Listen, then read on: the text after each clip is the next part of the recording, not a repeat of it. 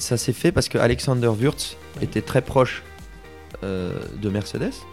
Et Alexander Wurz, c'était un quelqu'un qui connaissait bien mon manager de l'époque.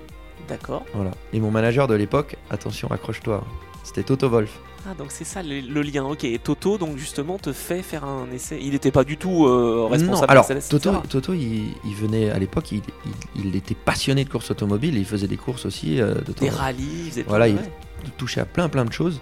Et donc le test, après une fois le test est super bien passé, et là Mercedes m'a offert cette chance de devenir pilote euh, Mercedes Junior. Bon, en plus, t'es mis dans une autre bonne équipe euh, qui est euh, redoutable, c'est ASM de Fred Vasseur. Par contre, ça se passe pas si bien le début de saison parce que bah, tu le fais même pas le début de saison. c'est sûr que ça se passe pas bien quand on le fait pas. C'est sûr. ouais. Euh, oui, alors ça c'est clair que ça aussi c'est encore euh, quelque chose de terrible. Aux essais à Dijon, je perds la voiture et je rentre direct tout droit dans le mur, je me casse la première vertèbre L1. Mais, mais c'était euh, grave à t- au point quand même où tu Alors, aurais pu arrêter ta carrière C'était ou- très grave parce que euh, il manquait euh, quelques millimètres pour toucher la moelle épinière. Et les médecins m'ont dit T'as eu une chance incroyable. La vertèbre avait bougé un tout petit peu plus, euh, t'avais plus de jambes, c'était fini. Oh.